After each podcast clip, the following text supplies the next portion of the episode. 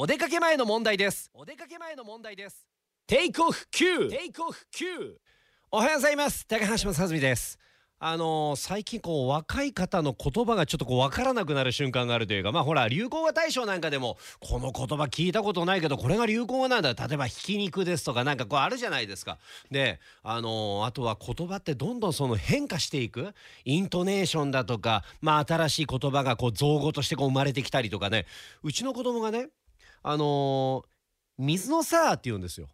水のさー。何？水がどうしたんだって言うていや水のさ水野水野スポーツメーカーの水野が水野って言うんですよ。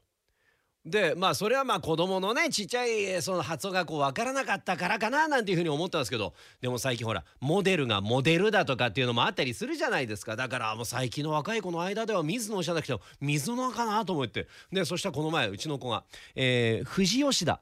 ね？地名の富士吉田が富士吉田富士吉田って言うんですよ。